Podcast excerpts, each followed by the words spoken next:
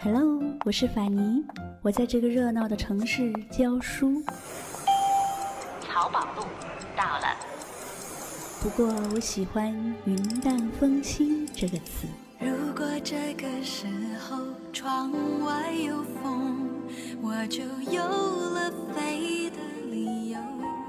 在清淡的时光里行走，在清淡的时光里行走，安静若素，安静若素，笑对烦扰。欢迎收听法尼时间。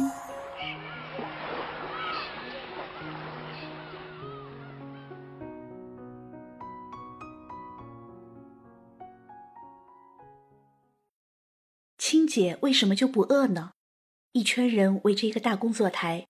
董卿坐在中间，偶尔会抬起手腕看表。哟，都九点啦！哎呀，都十点啦！话音落下，继续埋头工作。经常到了十一二点，那句后文才会出现。哎，好像该吃饭了。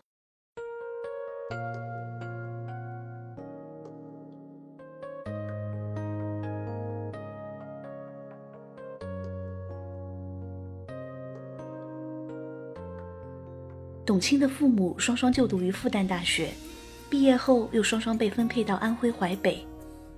一九七九年，董卿在淮北开始小学生涯，父亲的严苛教育像一条鞭子在他身后挥动，驱赶着他必须使足力气往前跑。七岁，父亲便要求他主动承担家务，刷碗、拖地一样不落。稍大一些。父亲叫他抄古文、成语和古诗，叫他一个人大清早去操场跑步。十五岁，他勤工俭学，去宾馆当清洁工。此外，父亲还一贯要求他不能照镜子。你每天花在照镜子的时间，还不如多看书。而正是因为父亲的魔鬼教育，才让董卿知道生活有多不易，命运要靠自己改变。董卿是文体爱好者，作文成绩很好，演讲比赛、唱歌跳舞、体育都很好。和大多数喜欢文艺的女孩一样，董卿儿时的愿望是当一名演员。一九九一年高中毕业的她，不顾家人的反对，考入了浙江艺术学院的表演专业。毕业后被分在浙江省话剧团，可是到了团里后，并没有什么剧可演。一九九四年，浙江电视台招聘主持人，董卿陪一个朋友去考试，自己也顺道考了一下，结果却被意外录取了。就这样，董卿误打误撞地开启了自己的主持生涯。董卿在浙江电视台工作了两年，既做主持又做编导，她的工作如鱼得水，生活也是十分的惬意。就在那个时候，父母看到上海东方电视台要向全国招聘，就让他去试试。董卿并没有太在意，只是随手给上海寄去了他的袋子。半年之后，竟然收到了东方电视台的复试通知。于是，一九九六年，董卿到了东方电视台工作。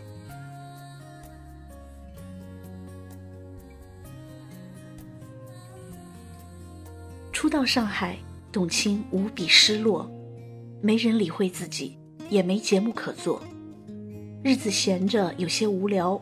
董卿就去考了上海戏剧学院的电视编导系，一九九九年从那里读完本科毕业。也是在一九九九年，面向全国的上海卫视成立，董卿想找到更大的舞台，于是她第三次易主，离开东方电视台，进入了上海卫视。上海卫视的收视蒸蒸日上，董卿也被委以重任。两千年，董卿主持上海悉尼双向传送音乐会，她风格大气，英语熟稔，一举夺取两千零一年中国播音主持界的最高奖项——第五届中国广播电视节目主持人金话筒奖。工作之余，董卿在家里读《红楼梦》《唐诗宋词》。这些古典文学能够帮他平复浮躁，理清生活的方向。同时，他还报考了华东师范大学，顺利进入了中文系古典文学专业，攻读硕士研究生。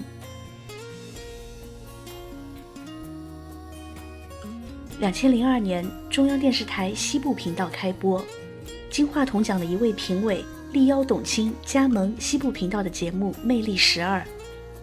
那时候，董卿对上海正有些七年之痒，考虑再三后，她带着简单的行李去了北京。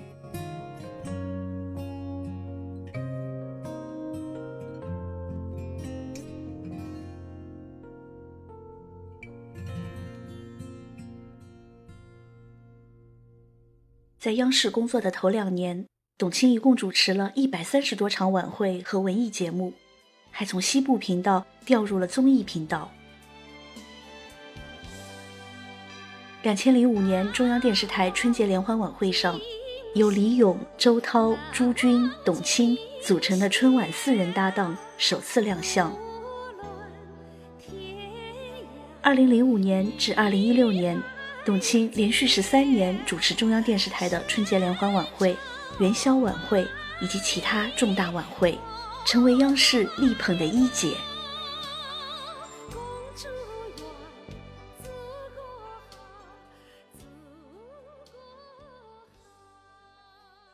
我对语言非常非常热爱，刚开始我以为语言只是工具，后来才知道语言是门艺术。作为一名优秀的主持人，董卿也曾遇到不少突发状况，但是每一次他都能够临危不乱、淡定自如地化解危机。在两千零七年《欢乐中国行》元旦特别节目里，在接近零点的时候，现场突然出现了两分半钟的空档，导演马上安排董卿就场发挥。当董卿开始大方自如地自由发挥的时候，耳麦里突然传出导播的误判，不是两分半钟，只有一分半钟了。董卿连忙调整语序，准备结束语，而此时耳麦里再度传来更正，不是一分半，还是两分半。董卿临危不乱，走到舞台两头，给观众深深鞠了两躬，用欢乐的笑、感动的泪、奔波的苦等诸多排比句。即兴制造了一个又一个赏心悦目的感谢。这样一个小小的肢体停顿，让他在紧急中控制住了节奏，从容的态度加上流畅的语言表达，成为主持学上的一个完美范例。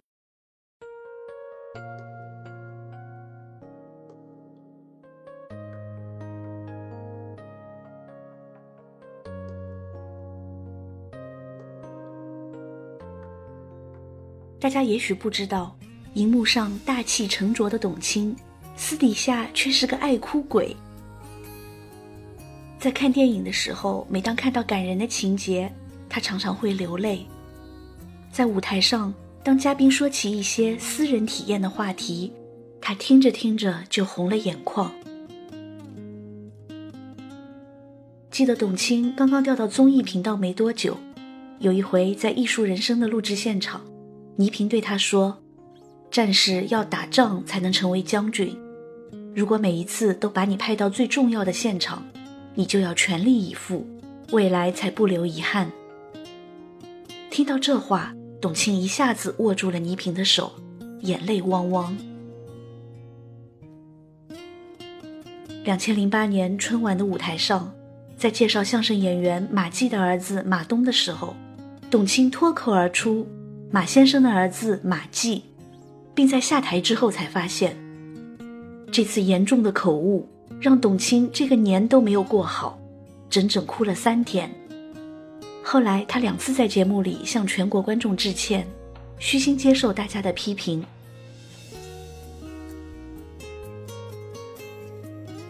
二零一四年，正处在职业生涯黄金期的董卿，突然做出了一个令人瞠目的决定。出国深造，这个决定意味着他在一年内不可能有新的节目，意味着他要把很多好机会拱手相让，意味着可能从此风光不再。董卿不是不知道这些风险，可是他说，这一两年来，发现自己主持节目的形式上有一些雷同，没有太大的突破，而电视媒体的竞争却越来越激烈，真的需要认真学习，好好充电了。于是他停下所有的工作，跟随内心的召唤，以访问学者的身份去了美国的南加州大学进修。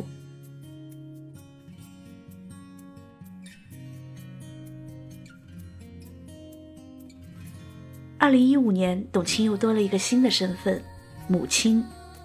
初为人母的日子特别艰难，我的时间全部被孩子占据，人也变得琐碎平庸。孩子的完全依赖让董卿感到迷茫，他不希望孩子的世界只有他，也不希望自己的世界只有孩子。董卿在工作和情感里陷入两难。这时候，好朋友告诉他：“你想让孩子成为什么样的人？很简单，你就去做一个什么样的人就可以了。”这句话令董卿豁然开朗。他说：“我应该很努力地把自己变得更好，让孩子在未来真正懂得的时候，会对你有爱也有尊敬。他从你身上可以学到一些好的品质。我不想放弃我继续成长的可能。”我不想因为孩子而变得止步不前。想清楚之后，董卿接受了一个全新的挑战，她开始筹备《朗读者》。这一回，她既是主持人，也是制片人，并且需要自己拉赞助、搭演播厅。我并不擅长台下的沟通和联络，可能内心还是比较骄傲的。然而，为了《朗读者》。董卿在一年里几乎见了几十家有意赞助的资方，不过每每自己说的口沫横飞，却往往只在结束时换来一句“我们合个影吧”。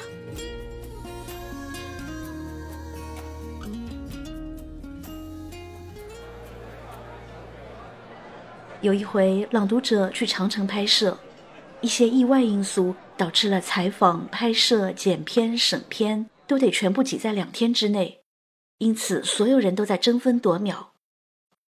有一个拍摄任务是董卿爬长城，这个镜头在片花里出现的时间预计在五秒之内，并且只是远远的一个小人影，替身完全可以胜任。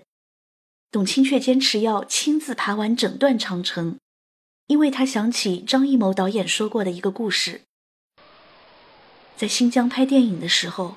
张艺谋偶遇老同学邓伟，那时候邓伟一个人在雪山上走，什么事儿也没有，就只是在呼啸着雪片的大风里走，身上全是雪。张艺谋问他是不是有病啊？邓伟回答说他这是在磨练自己的意志。于是，在烈日下，董卿不顾旁人的劝阻，硬是爬了接近一个小时。爬完长城后，又立马投入工作。二零一六年，《朗读者》第一季即将正式录制。这个似乎有些清高的节目，到底能不能赢得市场？所有人都没底气。那时候，团队的压力特别大。董卿不多说激励的话，只是领着大家去爬长城。酷暑时节，所有人的衣服都湿透了。董卿没有明确告诉大家，他想在爬长城里注入的意义。但大家能感觉到，董卿是希望整个团队能拧成一股绳，往上一步一步爬，用这样的方式唤醒心里的某种潜力。一切的付出都是值得的。《朗读者》第一季播出就获得了巨大的好评，在《朗读者》的舞台上，董卿字字珠玑，名言警句贯穿始终。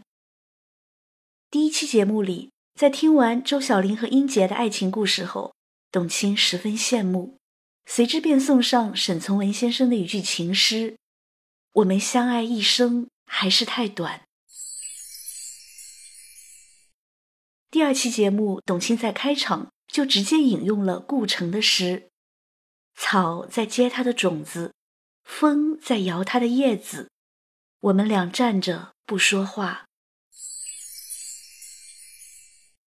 第三期节目，董卿采访徐静蕾，当看到徐静蕾的读本是史铁生写的《奶奶的星星》时，董卿随口就背出了其中最令人感动的一句话：“地上如果有一个人死了，天上就会多一颗星，因为他要给活着的人照个亮。”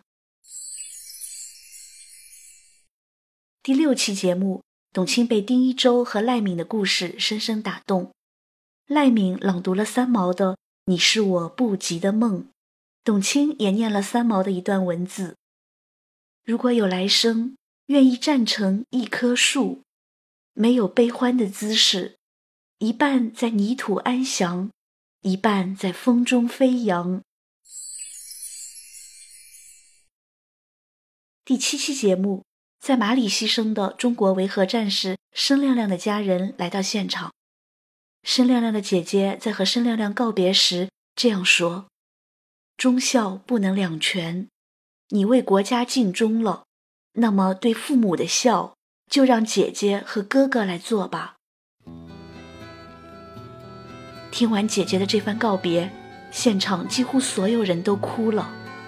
董卿想起了阿拉麦英联邦士兵墓地里有这样一句墓志铭：“对于世界，你是一名战士；但是对于我，你是整个世界。”飞翔，白桦树刻着那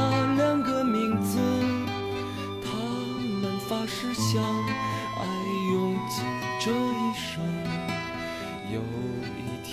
战火烧到了家乡，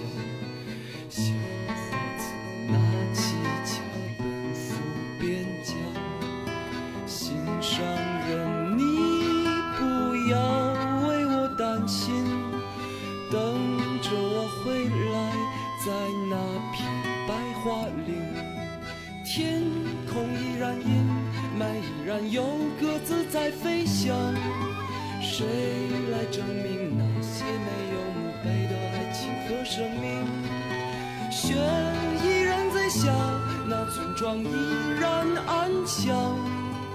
年轻的人们消失在白桦林。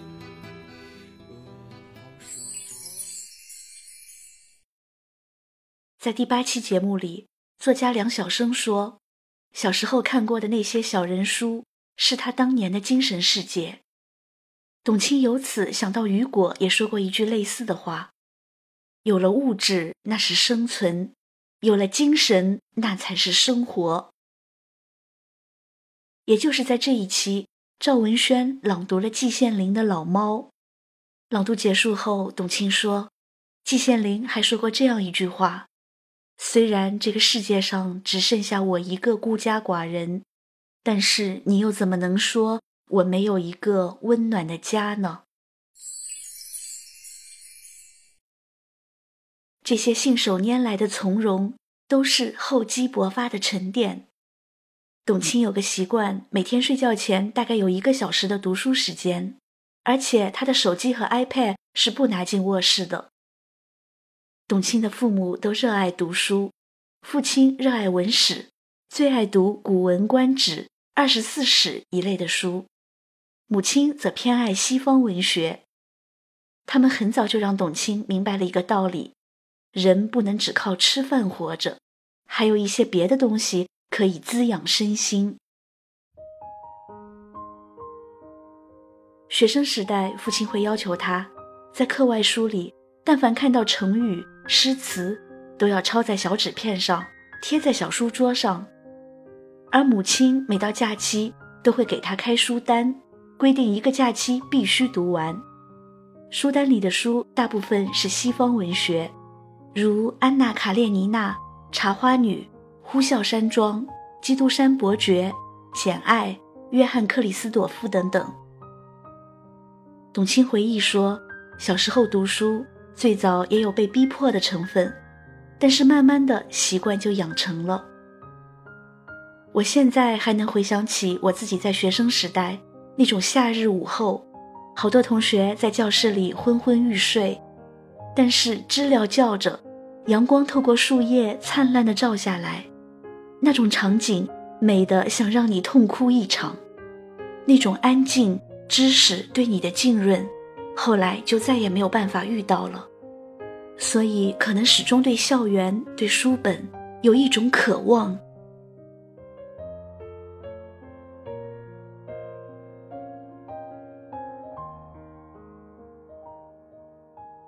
谦逊、知性、温婉、大气，这些都是董卿身上丢不了的标签。而现在，她的身上又多了一个词——教养。央视文艺晚会上，董卿单膝下跪，用女性的柔情与最美铁警李博雅叙述家常。开学第一课里，在和腿脚不便的著名翻译家许渊冲对话时，董卿三次下跪，与老先生谈笑风生，一颦一笑里都是看得见的得体。看得见的优雅。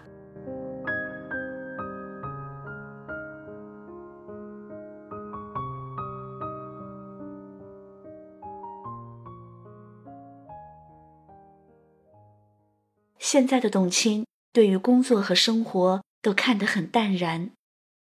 我想是电视点燃了我的生命，那我愿意燃烧我的生命来温暖人心。即使是一小部分人心，我也很满足了。背靠着背坐在地毯上，听听音乐，聊聊愿望。你希望我越来越温柔，我希望你放我在心你说想送我个浪漫的梦想。谢谢我带你找到天堂，哪怕用一辈子才能完成，只要我讲，你就记住不忘。我能想到最浪漫的事，就是和你一起慢慢